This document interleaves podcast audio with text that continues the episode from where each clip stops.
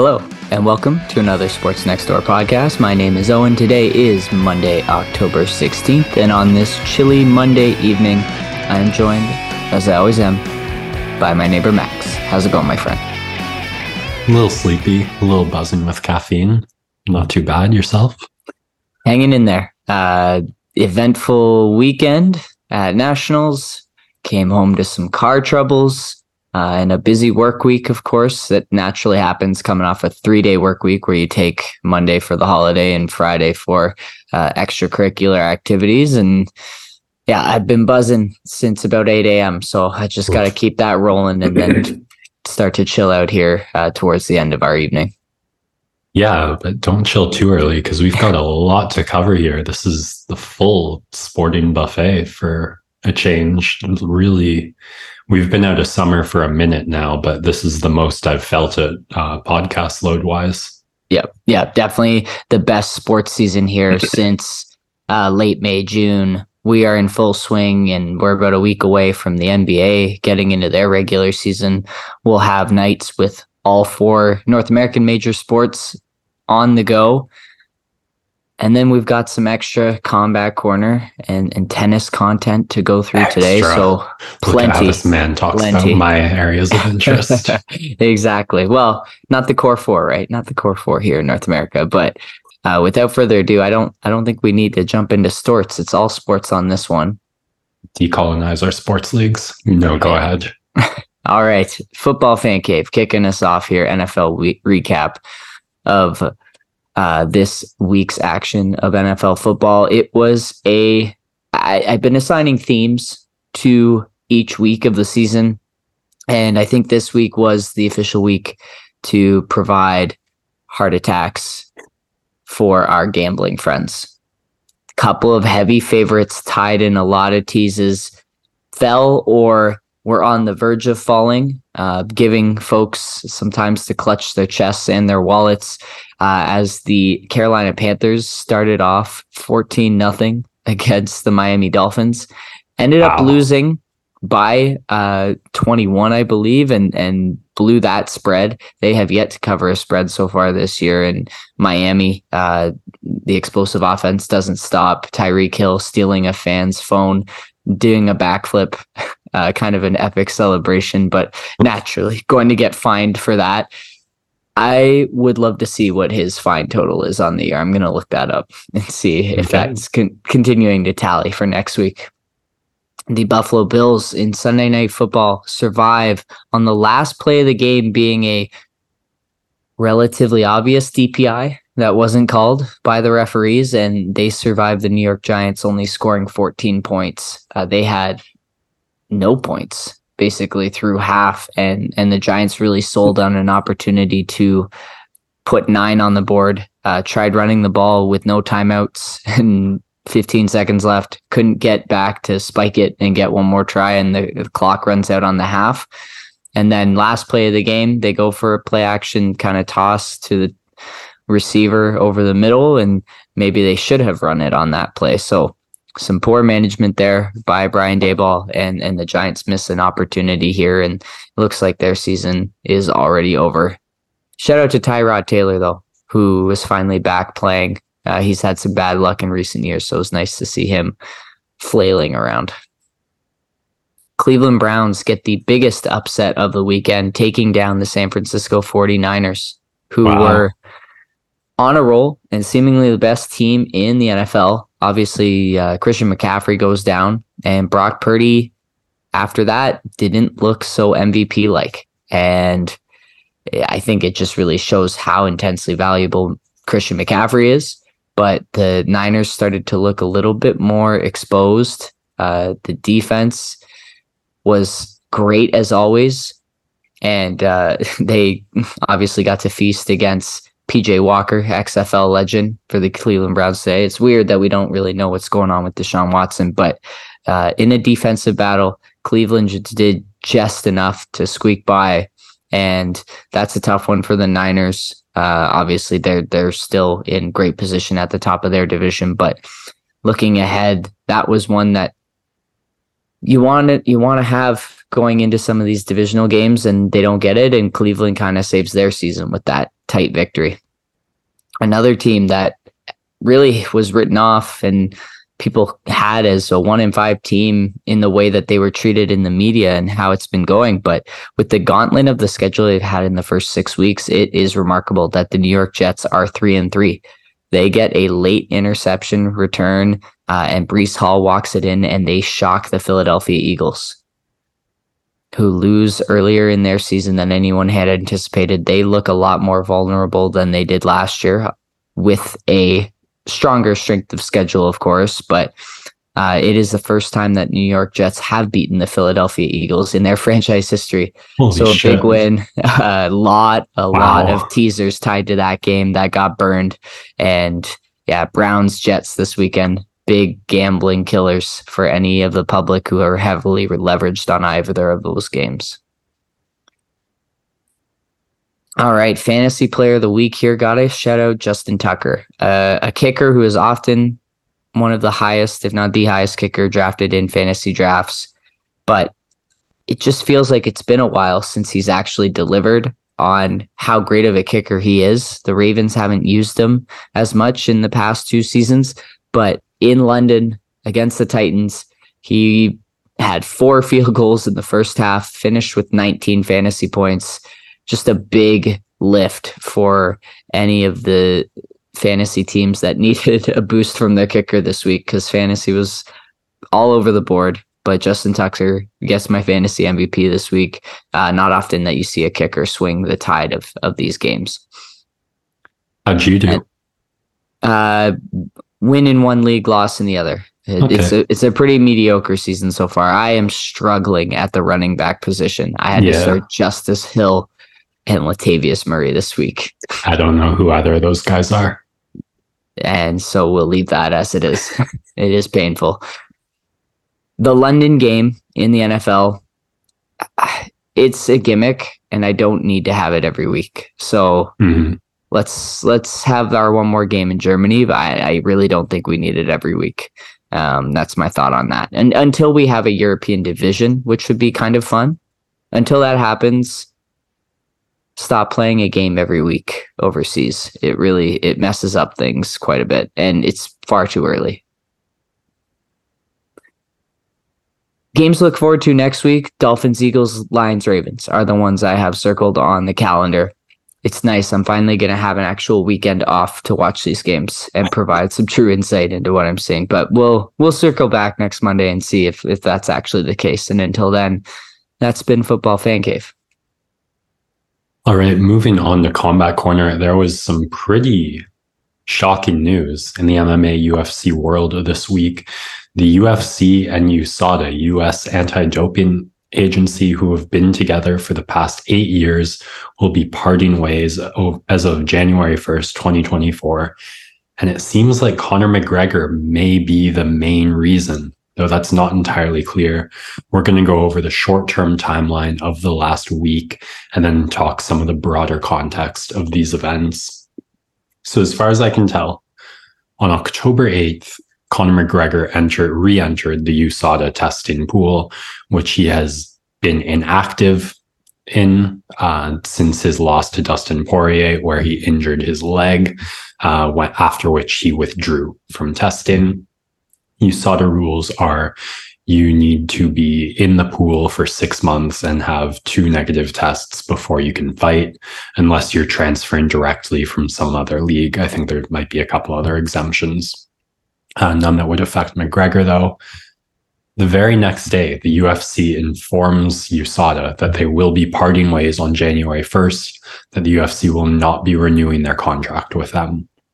Uh, and then on October 11th, USADA through journalist Ariel Helwani, one of the probably the MMA journalists with the least credibility and the most antagonism towards the UFC. Uh, he's the only mainstream one you can name who's actively banned from events and but still like a very mainstream MMA journalist.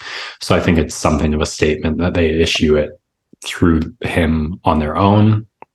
Um, essentially it acknowledges that McGregor is back in the testing pool, notes that he they believe he should remain in the testing pool for six months before fighting and then say sadly we cannot control this. As the ufc has informed us we won't be uh, with them as of january 1st and then just generally cast some shade on the ethics of the ufc discuss the long-term health and well-being of the fighters uh, and there's no direct statement made by them, but the way they bring up McGregor and then transition, it seems like they're implying that the UFC's decision has a lot to do with that. The UFC through Hunter Campbell, who's kind of like your standard lawyer dickhead, um, who wields the full power of the law in all its corporate interest. Uh, at the UFC masthead threatens legal action it was a pretty milk toast bland statement from the USADA. I cannot imagine. I almost feel stupid for spending any time wasted on uh, Hunter Campbell and Dana White's comments. They both blast the statement as if it was 10 times more loaded, more finger pointing than it was. Um, but but we really we haven't heard anything on the UFC's end about why they decided to part ways. Some of the USADA CEO talk is about money. That that's what the UFC was saying in their very last meetings. Um, but really, it's unclear if on the UFC's end this is just over Conor McGregor. Let's talk about that a little. As I said, he exits the testing pool after that uh, leg injury to Poirier pretty commonly accepted that the reason he exits the pool is so he can get on some banned substances, which will expedite the recovery of the leg. It's really hard to imagine any reason to exit other than that, yeah. frankly.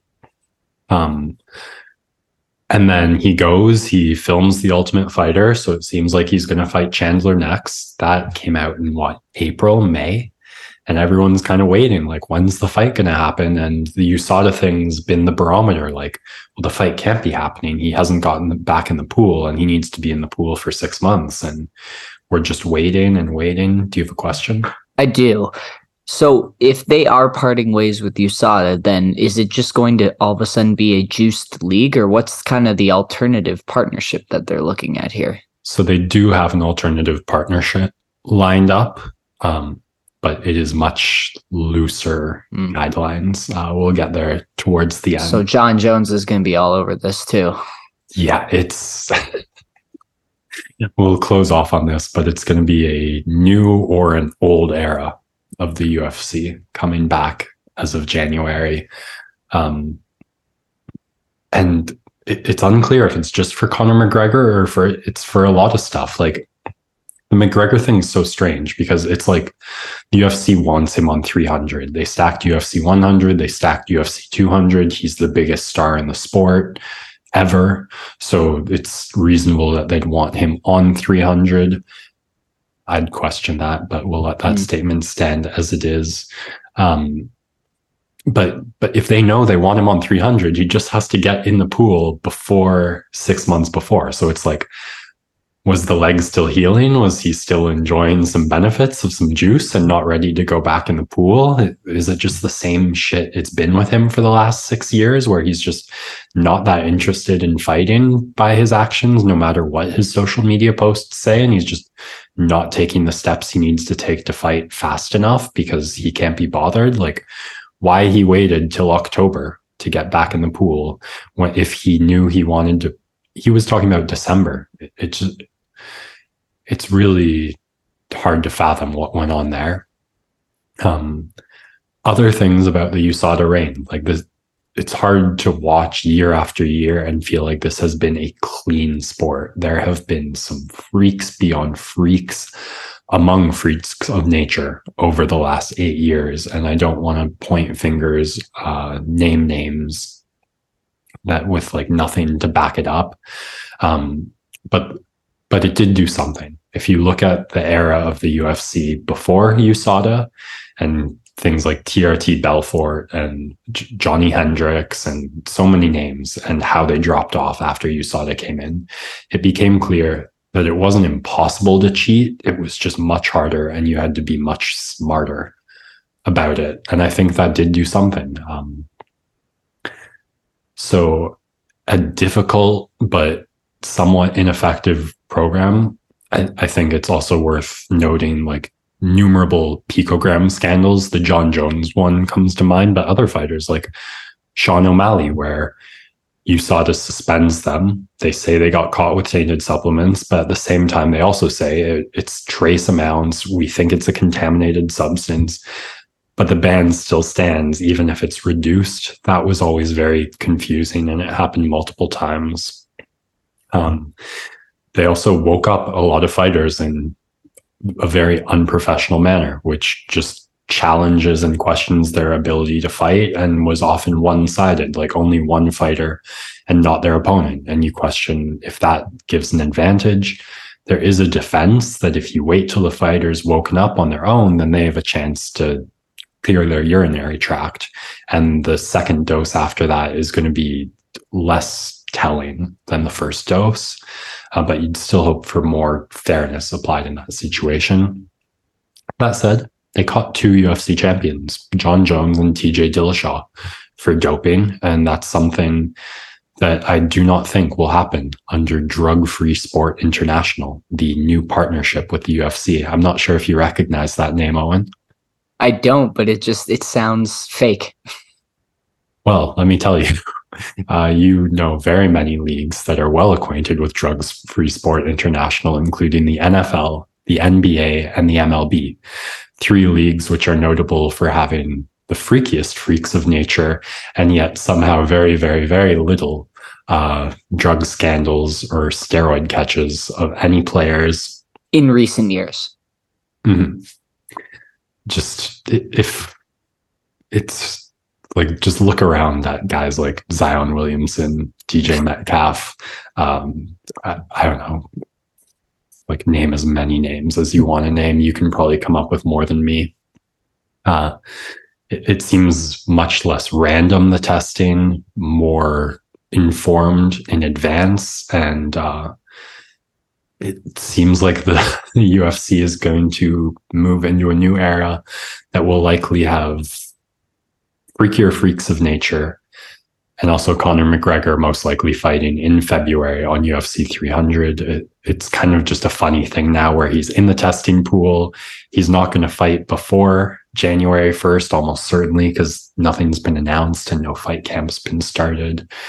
Um, but yeah, it, there's a new era coming to the UFC in terms of doping and PEDs, and it'll be really interesting to see what fighter performance looks like in the coming years after that. Um, the eight year reign of USADA is over. May it rest in peace. Yeah.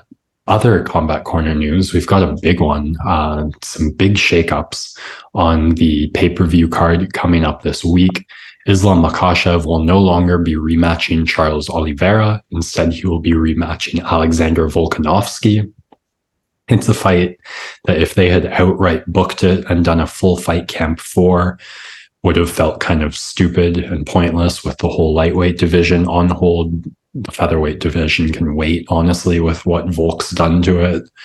Um, but on 10 days' notice, Justin Gaethje was really the only name you could offer up that's a better option than Alexander Volkanovski. And honestly, I'd probably pick Volkanovski over Gaethje if the two were to fight. Uh, so the UFC finds a way to convince me to watch this fight again. Muck, neither fighter much notice to prepare, but they fought literally this year. So the fight camp and the after fight notes should be in recent memory. With Makhachev being the winner last time, with him having the full fight camp, he should be a favorite, though I don't imagine he will be a huge favorite uh, because Volkanovski is just that good and he gets to come in fresh, just enough notice to not be totally cold and absolutely nothing to lose here. It's going to be really interesting to see which fighter changes it up and learns more and uh, acts better on the data collected last fight. I think that's who's going to take it. As I said, Islam, the favorite, um, his camp has had the most professional, the attitude of a world champion that you'd want to see. Khabib will be in his corner, I believe, this time. See how much of a difference there is there. And um, yeah, I, I think this one could go either way. Even more exciting as a shake-up fight, Khamzat Chimaev will no longer be fighting Paulo Costa. He will instead be fighting Kamaru Usman, who moves up to middleweight on short notice. And oh, this is a dream fight for me. I have been mm-hmm. fantasizing about this fight for years. I thought it might happen at welterweight. I'm not mad at seeing it at middleweight. Just Kamaru Usman for so long at welterweight was bigger, more athletic than anyone, had more grappling technicality, and was a high enough MMA IQ to use all those advantages to f- just um, strike when his opponent was too busy worrying about all those other things. And he slowly put together better and better striking fundamentals and just turned into quite the complete fighter by the end of his championship reign. So I always wondered what happens when he goes up against a guy who's bigger than him and has at least as much, if not more, grappling technique and skill than he does. And that's exactly who Khamzat Chimaev is. Uh, Usman's not going to have that strength advantage he had against most fighters that just lets him back them down, hold them, and uh, pull them down at any mistake. Uh, he, there's a chance he could end up on the bottom, which is something we've hardly seen in his career. I think he maybe has a striking advantage here, just being the more technical, more disciplined uh, style against the wild man fighter who, that is Khamzat. But this is just such a awesome matchup. Uh, the short notice, the middleweight, it's not as high on my list as if it had happened three years ago. But Khamzat's just been a phenom whenever he's gotten in the cage, few and far between. It's a rise in opponent, even say what you will against about Usman and where he's at in his career and what he might or might not look like at middleweight. We truly don't know. I've heard it indicated the winner of this fight gets Sean Strickland and a shot at the belt next. Um, and I think that's fairly justified in the weird way the middleweight division has turned out with Izzy on hiatus, but having kind of cleaned out the whole thing. Uh, Dricus Du Plessis might have something to say about that, and I'd be inclined to listen to him. Nonetheless, this is going to be a really exciting fight and an awesome main and co-main. You don't see a fighter drop off of one of each and still have the card almost 100% salvage, but I think you can say it's been done in this case. So early pay-per-view Saturday morning, I'm excited to be watching. Speaking of pay-per-view, we've got one coming up tonight as we talk. Puck drop between the Leafs and the Blackhawks underway. Connor Bedard and Auston Matthews. You cannot miss this talent in the early stages of the season. Bedard already with an assist and a goal in his early games. Great clip of him today refusing to sign a Montreal Canadiens jersey, joking with a kid, ends up doing it eventually. Um, they love him. the media, it's it's really easy to to like the kid and follow him around, and he's going to bring the the the show on the road here to Toronto tonight, and he's going to run into a Leafs team that is explosive to start the season. a 6 5 angina inducing spectacle, followed up with a 7 4 victory against the Minnesota Wild, in which the Leafs nearly blew a lead and then extended a lead. Uh, and and Matthews with two hat tricks in two games and William Nylander with three goals. Contract year Willie is going to become the hashtag, I think, for this season. He is a demon out there. Possession and the shot looks full and healthy. What a start to the season. And some concerns with defense and goaltending. Like it is gruesome in front of their net so far. John Klingberg, of course, the addition who I like provides a little bit of offensive pop. He'll shoot the puck at the neck. The Leafs didn't get any defensive scoring last year. But what comes with that is the inability to move anyone in front of your net. And that is what they had significant problems with against Montreal against against Tampa, against Boston in the past. These are the older Leafs teams. And then they did see some success with moving people in front of the net with the likes of Muzzin and McCabe. But I am worried. Early days still. I am worried about what I've seen so far on the defensive end. And then, of course, Samsonov, not the most steady presence, but getting a lot of offensive help so far in the early season. And we're going to get to see what Joseph Woll looks like tonight in his really first start as the full time backup on this team. And uh, a lot of folks are high on what he could produce and what he could be for this team. I'm going to go ahead and predict that he lets in one goal on 24 shots tonight and the Leafs continue their winning streak against the Blackhawks. Be a nice start to the season. I certainly had my angina moments uh, against the Wild. Um, all of that second period, we were up a goal and generating no offense, even into the third. Um, it, it did not feel like a game comfortably in hand, really, until we got it back up to 6 4. Uh, not too worried, not too focused early on, this early on in the season. Uh, fun to see some fireworks and remember how good Matthews can be on offense. Oh, you can tell he was definitely nursing that wrist injury for the majority of the season. And now that he's fully healthy, like he's going to score so many goals. mm-hmm. Love it another generational talent to talk about here as we get into basketball storylines. Oh my god, I I've seen some stat lines, I've seen some highlights. I think you're a little more checked into it than I am, but it seems like Victor Wembanyama is exactly as legit and as ready as everyone's been forecasting. Man, man, 23 4 4 and 3 in his most recent game against uh oh, who was it? I think it was the Lakers or Nuggets or uh, whoever Thomas Bryant was playing for. I think he was playing for the Heat. Yes, yes, thank you. Because there's a play where it gets dropped off to Wembanyama in the post. He yeah. spins to his right and just go go gadgets his arm into the stratosphere to throw down a left-handed dunk. And there's a clip of Thomas Bryant turning incredulously to the yeah. sideline and saying, "What just happened?" We've seen the um, same highlight. We've already we've already seen him uh, shapeshift into a arcade claw and snatch it from the hands of Jalen Williams in their game against OKC. He's erased shots. It's it's actually comical. Like pay per view, we're talking about. I've I already have league pass for this year, and I'm going to spend every second watching this guy because people drive within five feet of the basket and don't even look at it. They don't even look at the net. They're terrified.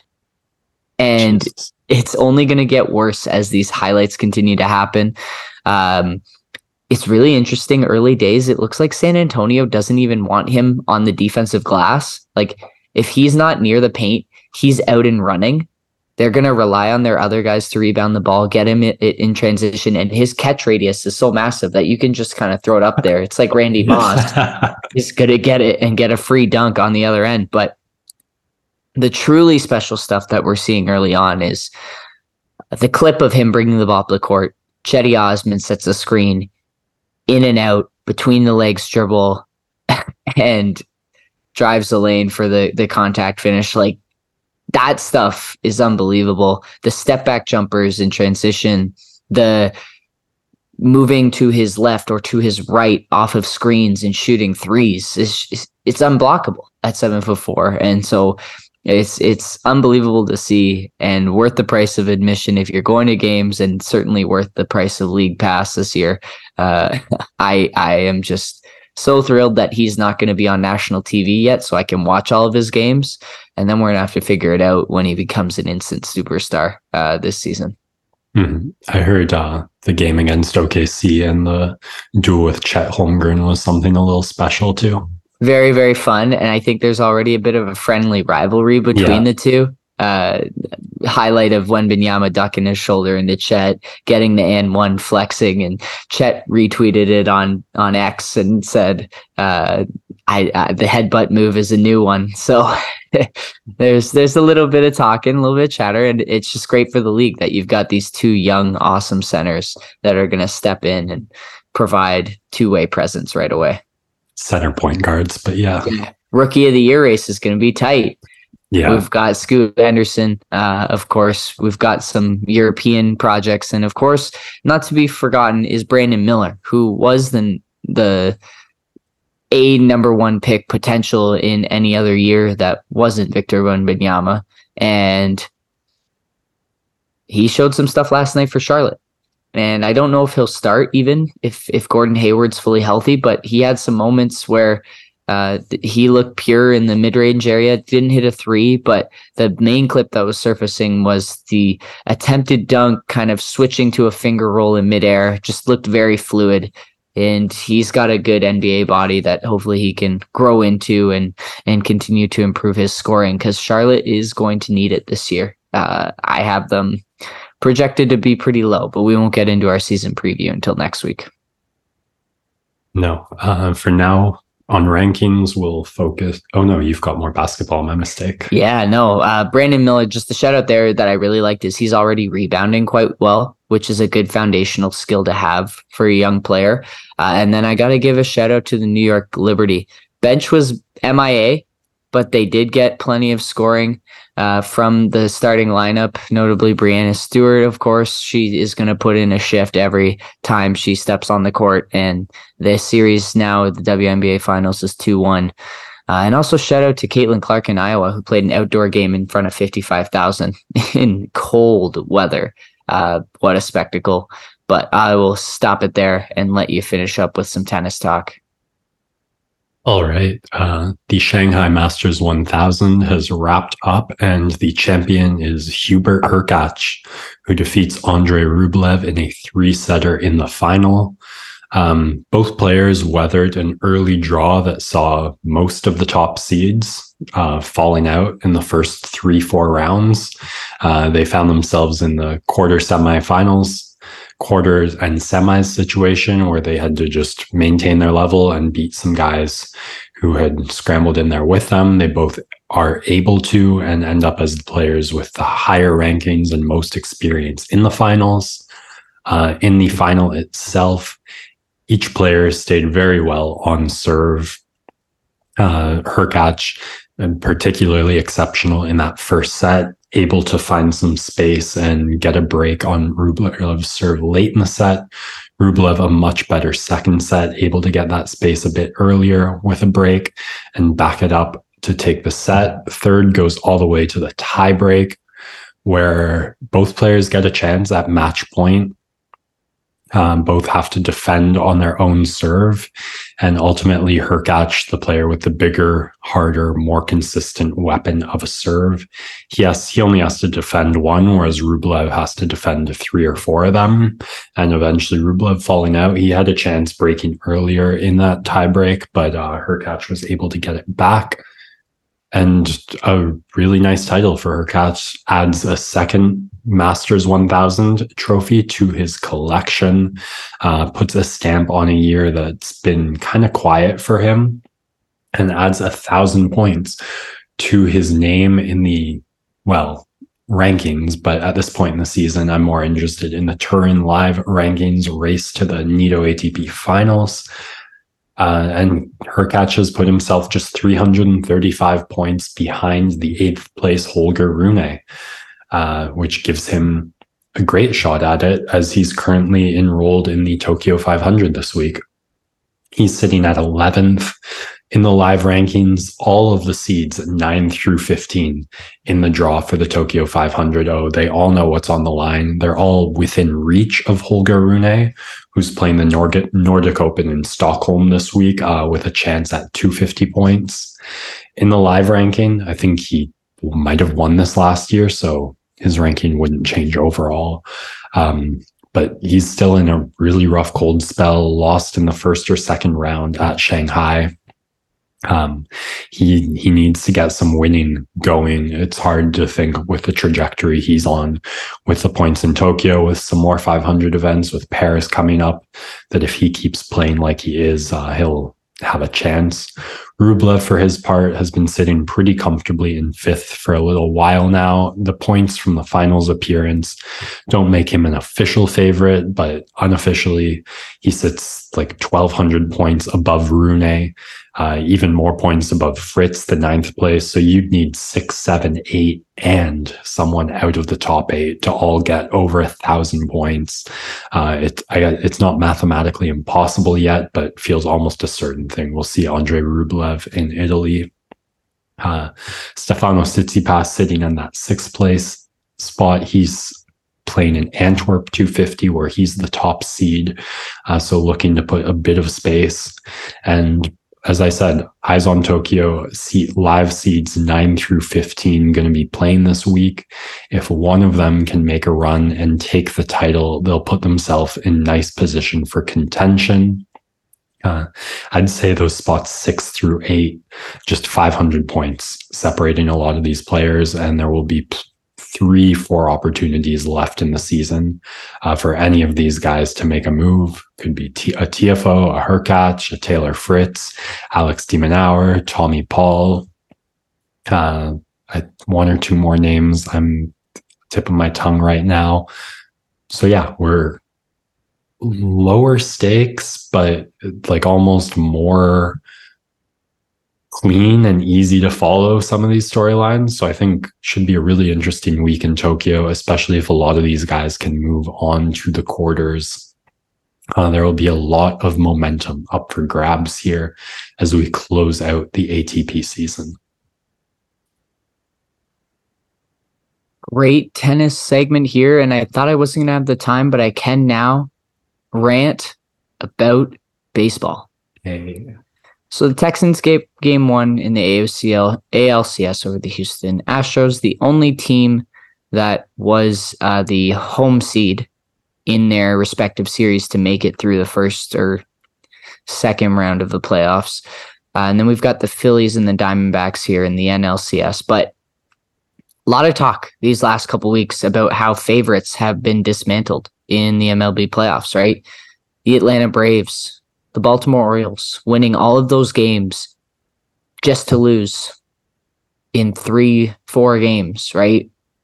And it's a, it's a significant issue that devalues the worth of the regular season, especially one where it is so long and so few teams make the playoffs. So I have a solution. We need to continue to incentivize teams in the regular season, besides obviously making the playoffs, but incentivizing teams to push for those higher seeds in the playoffs and not just, oh, we can middle it into a wild card and then turn it on. And it'll actually be more beneficial to play the wild card because baseball players are used to playing every day and not getting a week off before this really intense playoff series.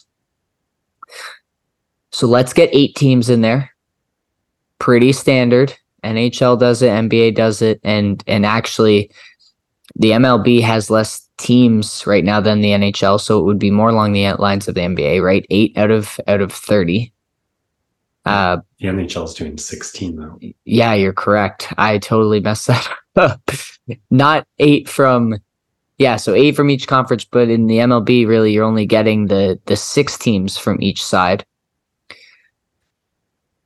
So let's get eight. Let's get either uh, top two teams and two wild cards or top team from each division and then five wild cards however you want to do it. Let's get eight teams in from each conference. And then in the first round of the playoffs the home team in the best of five series gets all five games at home. Incentivize teams to still play for a top four seed give them the advantage that they deserve, but have all the teams play right away. Don't have teams waiting for a week. You can give everybody two days off, level the playing field. And that's, I believe, how it should be. And it'll solve a lot of these qualms. Baseball has already proven that they're not afraid at this point to change the rules, try and do things to make it more exciting for the product. And there's my suggestion.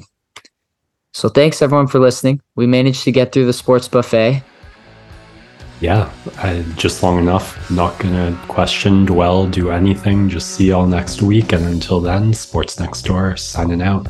Peace.